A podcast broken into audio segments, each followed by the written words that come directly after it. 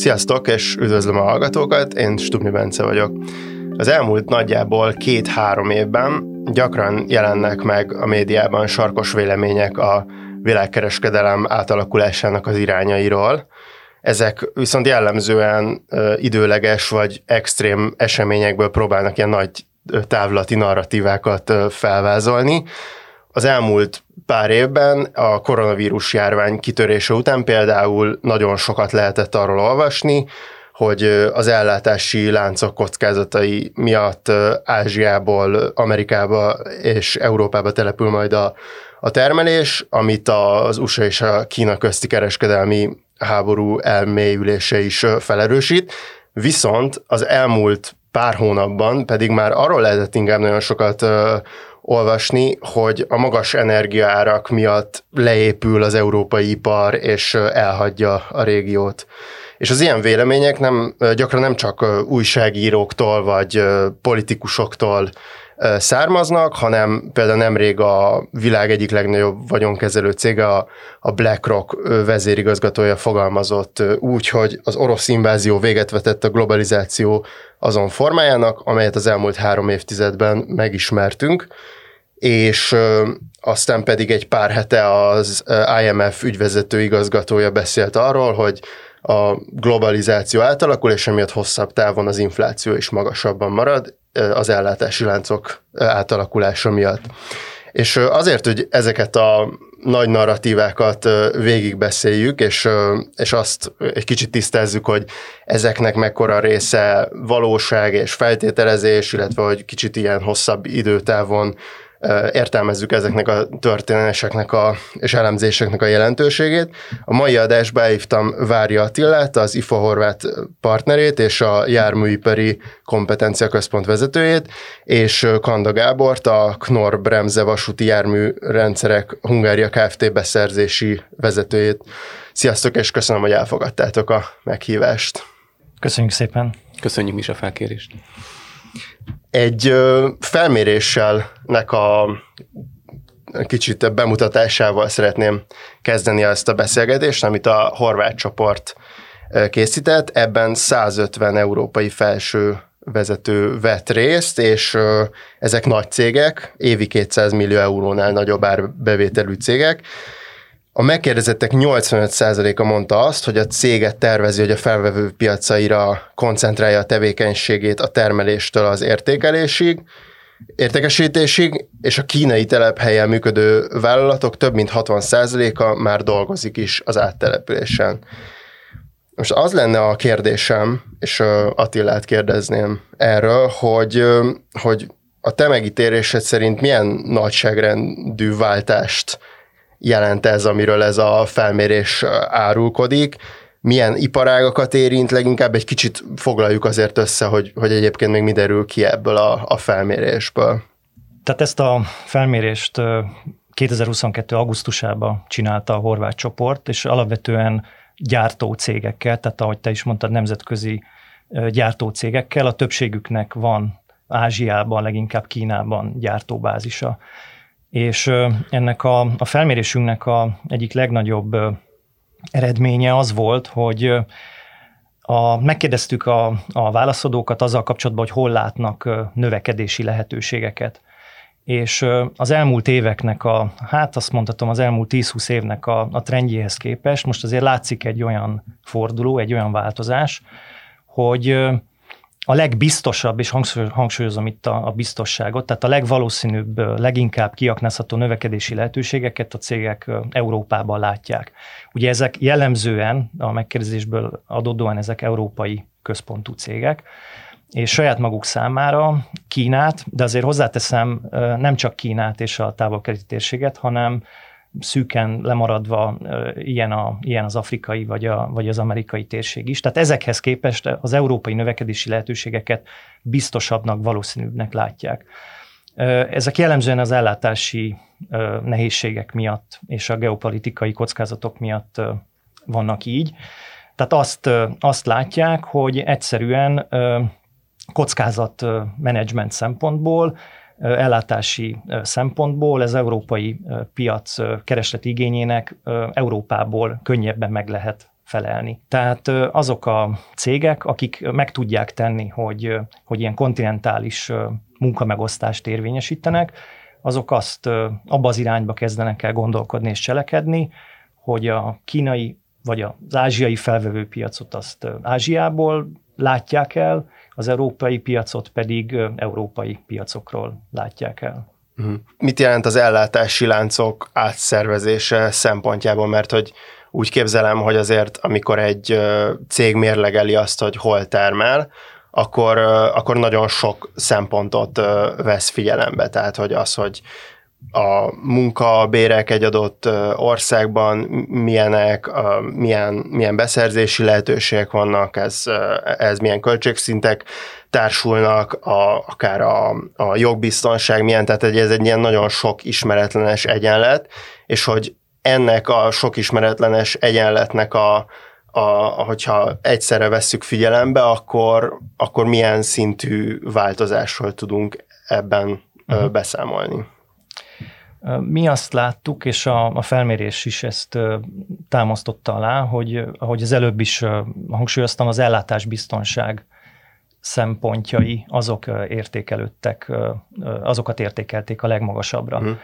Tehát az a fajta... Tehát a költség, mondjuk tehát, a költségnél is? A, igen, tehát az a fajta szemlélet, ami a, a költségeket abszolút a, a top prioritássá tette, ez kicsit árnyaltabbá vált, tehát most nem mondta azt senki, hogy, hogy a költségek nem fontosak, uh-huh. de azért az elmúlt néhány évnek a tapasztalata azt mutatta meg, hogy, hogy és, és tényleg itt a, a járműipart ezt egy jó példának lehet hozni, hogy hiába nyúltak meg az ellátási láncok, hiába tértünk vissza szinte a, a merkúros időkbe, tehát a, a vásárlók hajlandók várni akár egy évet is, és ezt szépen kiaknázták a, a járműgyártók, és hiába csökkent a, az értékesítési volumen például Európába, ár növeléssel ezt ellensúlyozni tudták.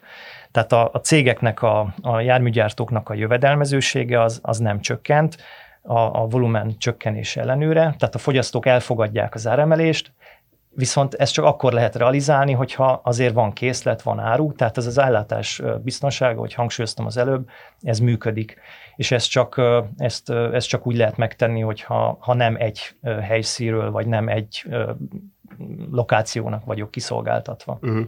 Gábor, egy kicsit uh, tudnál arról beszélni, hogy hogy néz ki ez a, a terepen, tehát hogy te, mint beszerzési vezető a napi munkádban, hogyha visszagondolsz az elmúlt két-három évben, akkor milyen ilyen nagy trendekről tudsz beszámolni? A Covid-ot megelőző időszakban mi már aktívan törekedtünk arra, hogy dual sourcing stratégiát alakítsunk ki a kritikus komponenseinken. Ugye ez azt jelentette, hogy az európai lábon kívül földrajzilag elkülönülten legyen egy másik láb, jellemzően egy olyan láb, aki versenyképesebb áron tudott szállítani, mint az európai versenytársak.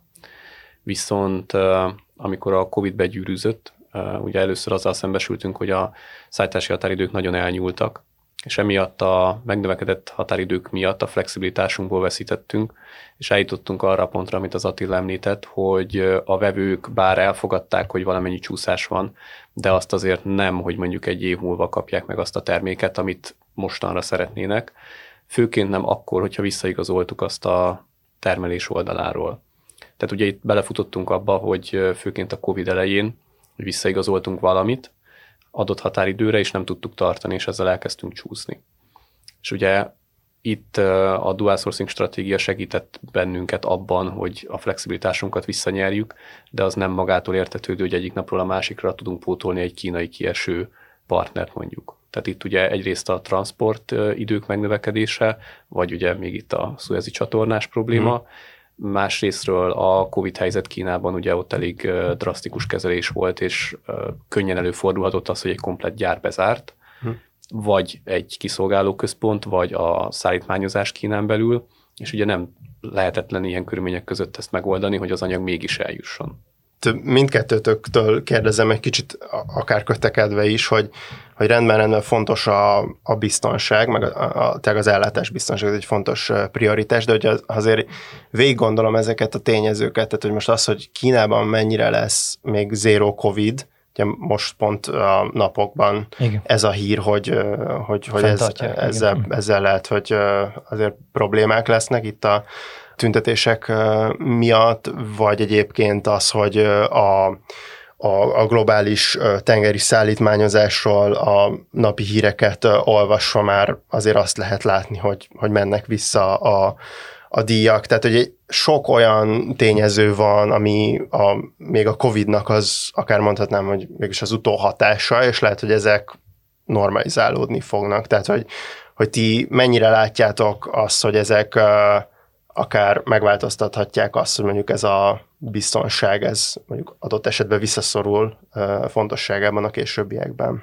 Én annak nem látom realitását, hogy a, az ellátásbiztonság visszaszoruljon, mint fontossági tényező, viszont a, ezzel kapcsolatos rizikó és a rizikó elemzések egyre nagyobb fontosságot fognak kapni, illetve kapnak már ma is.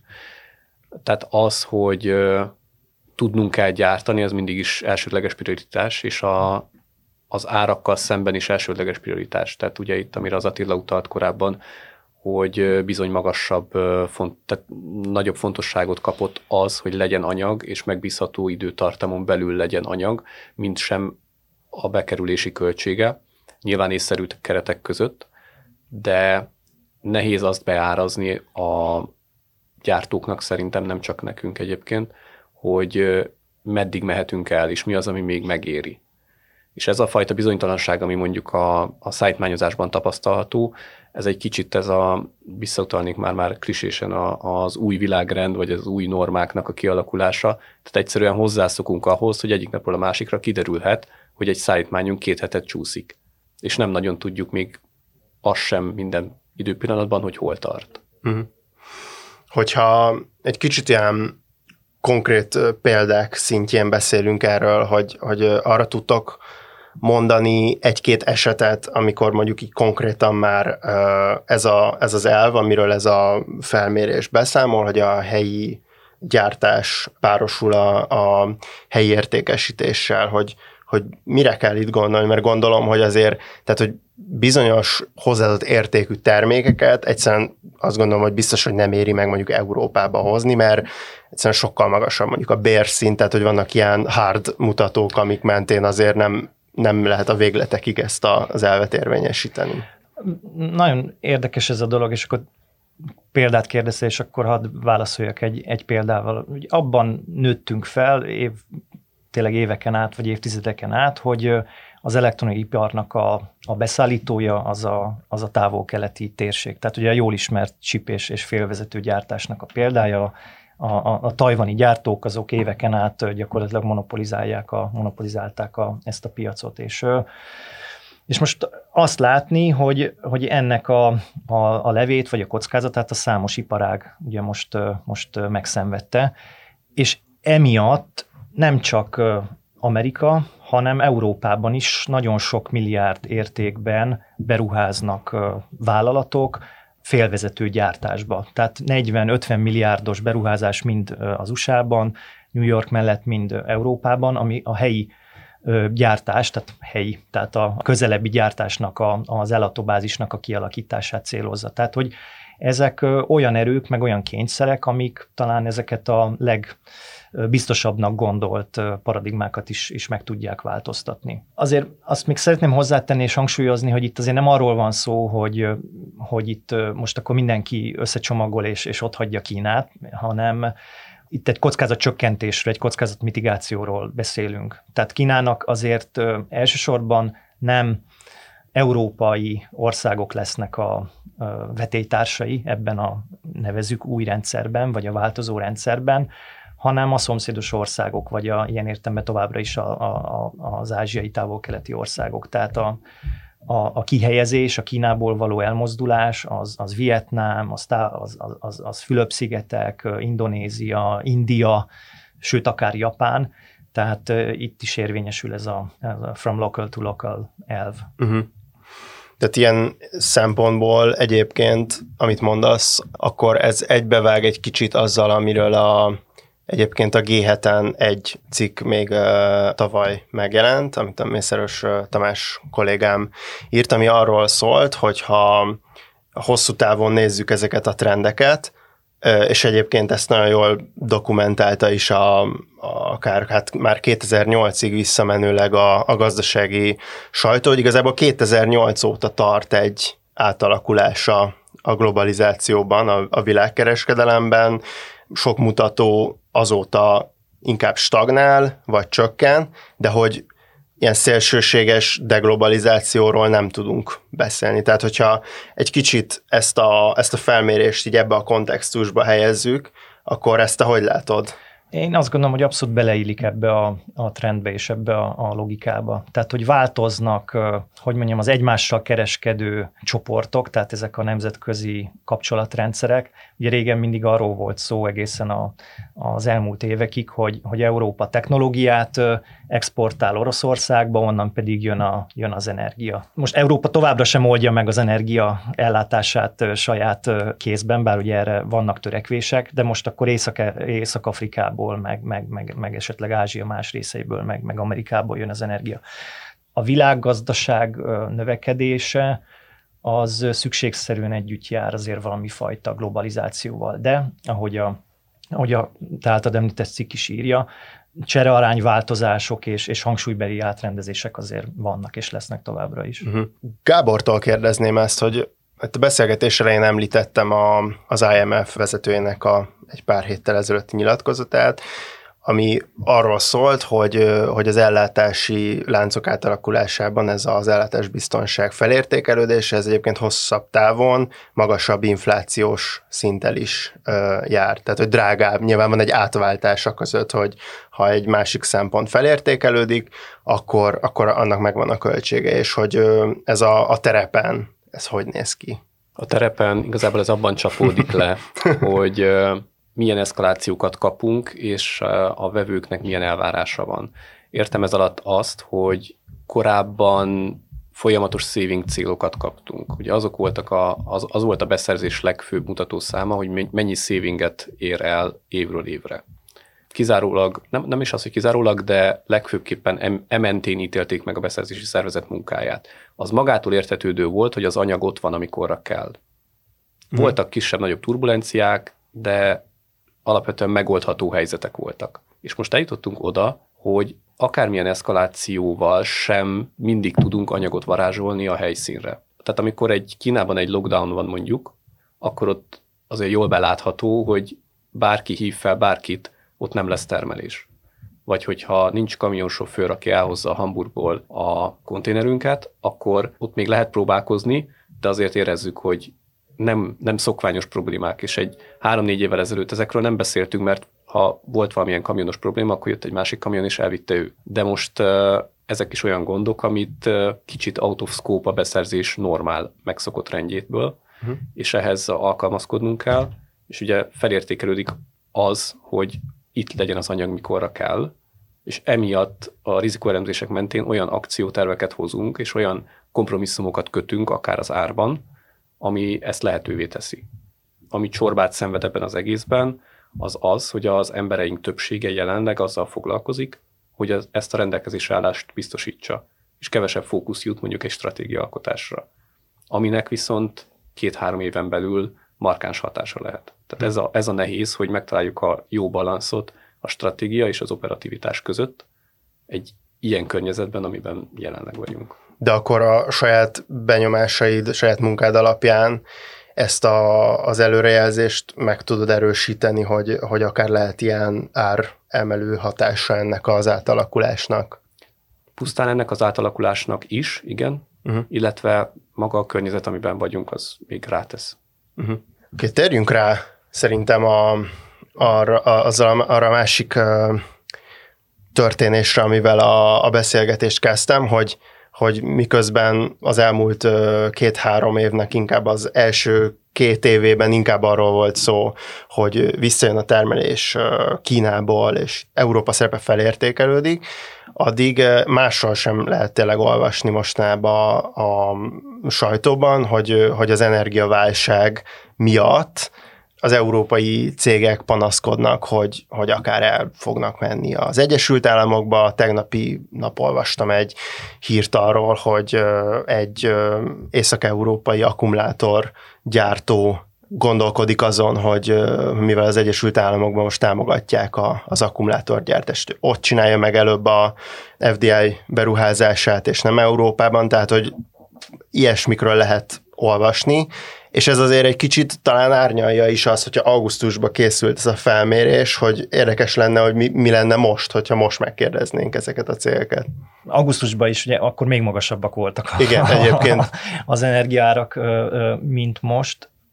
Én azt látom, hogy, hogy a félelem az, az érezhető, meg a, meg a, a bizonytalanság az, az érezhető, de azért gyártási kapacitásoknak a, a kialakítása, alternatív beszállítóknak a, a megkeresése, alkalmassá tétele, gyártóhelyek felépítése, ez azért éveknek a, a kérdése, tehát ez egy évekig tartó folyamat, és, és, és egy évekre való lekötést eredményez.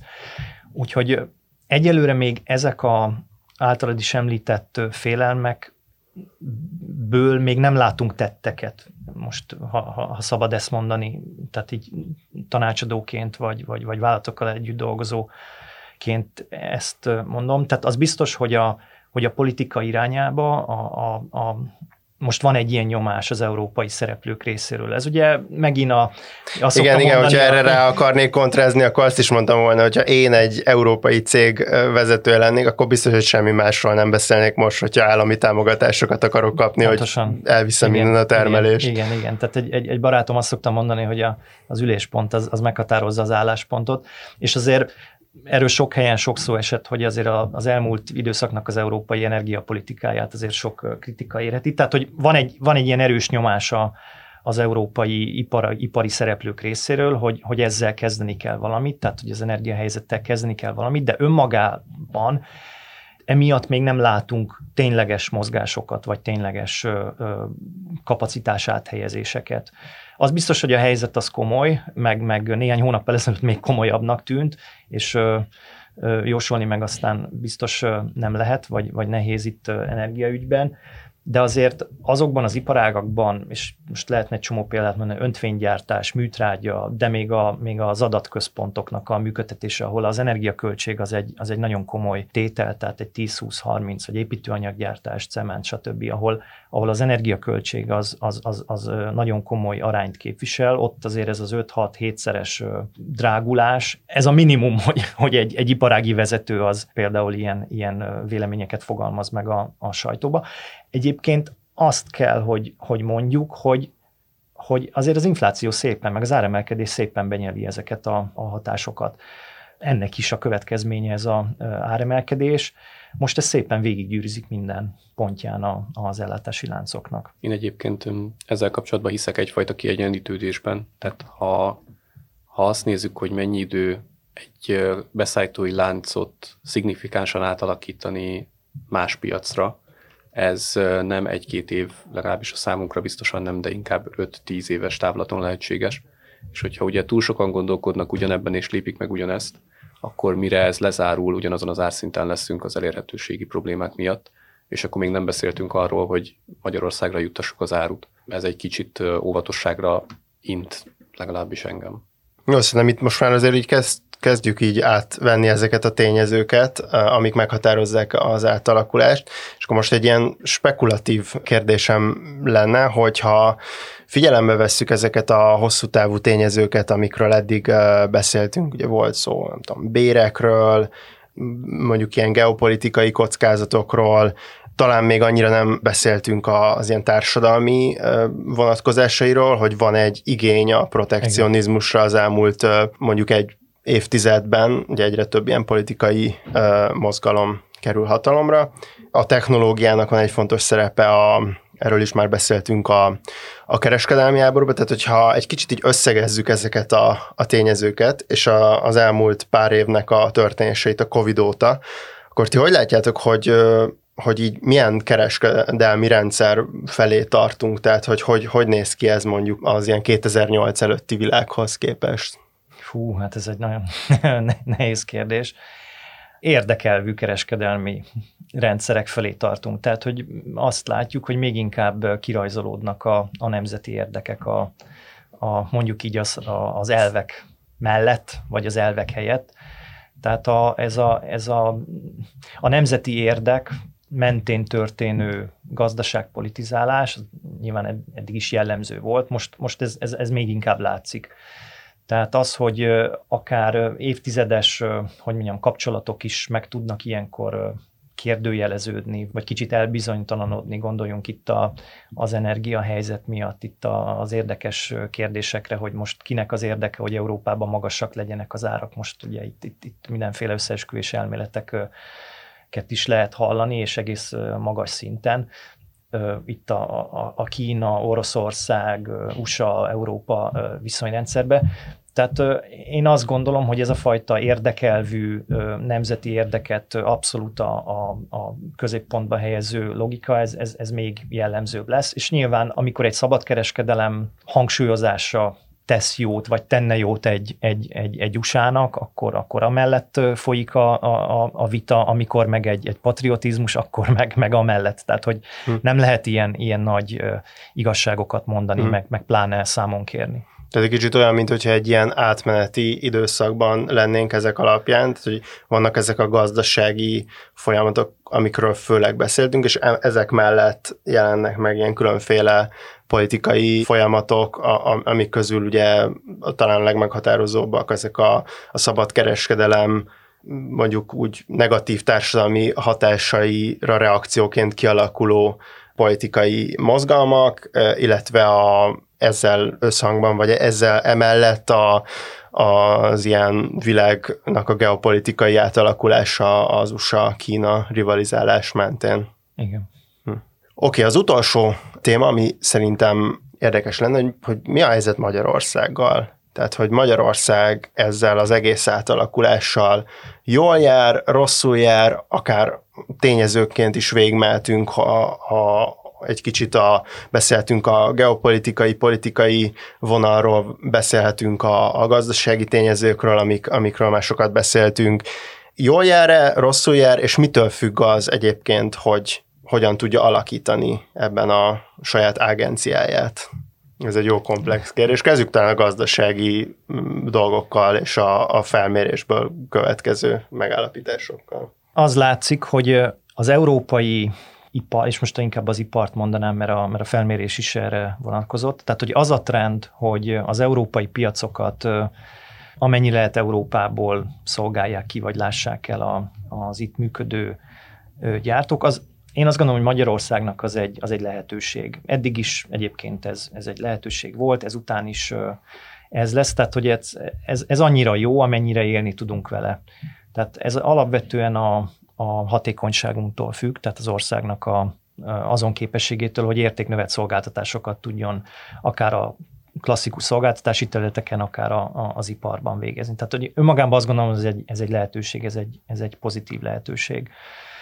Persze ehhez kell egészségügy, persze ehhez kell oktatási rendszer, ez nem azt jelenti, hogy csak a járműiparra kell koncentrálni, ehhez ott van a gyógyszeripar, az elektronikipar és, és számos olyan iparák. Tehát, hogy ebben én azt gondolom, hogy akkor tudunk sikeresek lenni, hogyha, hogyha nem csak egy tendencia, vagy, vagy, vagy egy, egy tényező mellett tesszük le a, a voksunkat, tehát hogy valami fajta kiegyensúlyozottságot uh, tudunk követni, akár a, az iparági fókuszok között, akár a, az együttműködő partnerek uh, között. Magyarország az egy, az egy nyitott gazdaság, ezt sokan elmondták, ezzel nem hiszem, hogy újat mondok, és egy ilyen gazdaságnak akkor van esélye, hogyha és akkor megint visszatérek az ellátásbiztonsági témához, hogyha egy, egy megbízható partner tud lenni. A megbízható partnerség az azt jelenti, hogy, hogy teljesíti, amit ígért, azokat a kapacitásokat akár vállalati szinten, akár nemzetgazdasági szinten tudja biztosítani. Tehát szerintem ez a megbízhatóság, ez egy, ez egy olyan feltétel, legyen az bármilyen viszony, amit, amit, amit viszont teljesítenünk kell, hogy ez, ez, a, ez, a, ez a tendencia, ez, ez számunkra hasznos legyen. Én úgy látom, hogy egyébként Magyarország esetében ez a kettősség, amiről, amit én említettem, hogy egyrészt ugye az, hogy mondjuk, hogyha az ár mellett felértékelődik a, az ellátásbiztonság, ennek Magyarország a nyertese lehet, viszont az energetikai kitettségében pedig pont, hogy a vesztese lehet, tehát hogy mit megint egy ilyen kicsit ellenmondásos képet látok én. Igen, hát hiába találunk ugye olajat vecsésen, azért nem fogjuk megoldani saját magunk az energiaellátásunkat. Tehát, hogy ahogy eddig is, ezután is energiaimportra szorulunk, és a kérdés az, hogy ezt a fajta cserearány helyzetet, ezt tudjuk ellensúlyozni olyan képességekkel, olyan értéknövelt szolgáltatásokkal, ami, ami Magyarországot nyertessé teszi. Hm. Még arra gondoltam, hogy te, mint járműipari specializációval rendelkező szakember, te a, a, a járműipari kitettséget, azt most hogy lehet, hogy mert egyébként itt az látszik, hogy eddig azért nincs olyan nagy probléma, tehát hogy most az ilyen nyereség adatokat, hogyha olvasom, akkor, akkor itt a járműiparban azért nem látok akkor a válságot. Egyelőre. Igen, igen, igen. Tehát, hogy ez egy, én azt gondolom, hogy öt év múlva, meg tíz év múlva is a járműipar az egy meghatározó iparág lesz. A kérdés az, hogy az az átalakulás, ami tényleg jellemző erre a szektorra, az abból Magyarország hogyan tud profitálni. És azt gondolom, hogy ebben azért nem állunk rosszul, tehát hogy mind a, az elektromobilitás, tehát ugye a, az elektromos hajtásláncoknak a terjedése és az ehhez való alkalmazkodás, az erre való gyártási képesség, ben Magyarország nagyon sokat lépett, mind, a, mind az önvezetés, amiben tényleg Magyarország az egy, egy nagyon jó pozíciót ért el, és az elmögött álló szürke állomány is, tehát az a mérnöki kutatásfejlesztői bázis, ami, ami Magyarországon rendelkezésre áll, és, és nagyon fontos, hogy tehát nem csak a gyártás, hanem a, a K plusz F bázis az, az itt legyen, abban szerintem jók a, jók a pozícióink, és, és fontos, hogy, hogy ezt meg is tartsuk. Megint csak azt tudom hangsúlyozni, hogy ettől függetlenül azért nem lehet egy iparágra alapozni. Tehát nem lehet, nem lehet csak egy, ugye egy, egy, egy kártyát hagyni a, a, az ingújban. Itt még azt tenném hozzá Attilához, hogy pont ez a kompetencia fejlődés, ami nagyon markáns, tehát ezt a beszerzésen nagyon jól látszik, hogy korábban nem kellett ilyen témákban döntést hoznunk, és nem szembesültünk ilyen mélységű problémákkal. És ez a beszerzőinktől olyan kompetencia bővülést kíván meg, ami nem magától értetődő. És ugye ezt a Covid alatt megtanulták, és elkezdtek ebbe az irányba fejlődni az emberek, de mondjuk most a, az ukrán helyzettel kapcsolatban erre még, még sikerült rátronfolni a, a környezetünknek gyakorlatilag, és olyan döntéseket hoznak meg emberek már alacsonyabb szinteken, amire korábban nem volt példa. De egyszerűen annyira dinamikus a környezet, hogy ezt megköveteli. És talán ez egy olyan pozitívuma még szintén a, akár Magyarországnak, akár az itteni munkatársaknak, ami versenyelőnyhez juthatott minket később egyébként. Oké, okay, szerintem elég jól szétszálasztuk ezeket a, a kérdéseket. Nekem bennem így azt fogalmazódott meg, hogy ez egy jóval bonyolultabb világ felé tartunk most, vagy, vagy talán az a, ebben a nagy átalakulásban az, az biztos, hogy az, az, az, az talán nem biztos, hogy tudunk egyértelmű irányokról beszélni, viszont az biztos, hogy sok irányról tudunk beszélni, igen. tehát hogy bonyolult, igen, bonyolult igen, lett a világ. Igen, igen, igen, igen. És ez a egyébként tanácsadóként nagyon érdekes, hogy kockázatmenedzsment, meg ellenálló képesség, tehát hogy ezek a fogalmak, meg ezek a, a jelzők, ezek azért az elmúlt időszakban, az elmúlt egy év, egy-két évben ezek minden stratégiaalkotási folyamatban felmerülnek, és korábban azért, azért ez, ez nem volt jellemző. Tehát egy rövid távúbb gondolkodás, és az, hogy hogyan tudja akár egy vállalat, akár egy ágazata a saját változási képességét erősíteni, a saját ellenálló képességét, tehát a szó pozitív értelmében hangsúlyozom ezt erősíteni, igazából ezek azok, a, ezek azok a törekvések, amivel itt azt gondolom, hogy lehet reagálni. Rendben van. Hát Vári Attila és Kanda Gábor volt a G7 Podcast eldi vendége. Köszönöm nektek ezt az érdekes beszélgetést. Mi is köszönjük. Köszönjük szépen. Hallgatóknak pedig köszönöm, hogy itt voltak velünk. Iratkozzatok fel ránk ott, a podcastokat hallgatjátok, iratkozzatok fel a hírlevelünkre, és hogyha tehetitek, akkor támogassatok minket úgy, mintha előfizetnétek a lapra a g7.hu per támogatás oldalon. Én Stubnya Bence, a G7 újságírója vagyok, a G7 podcastot hallottátok.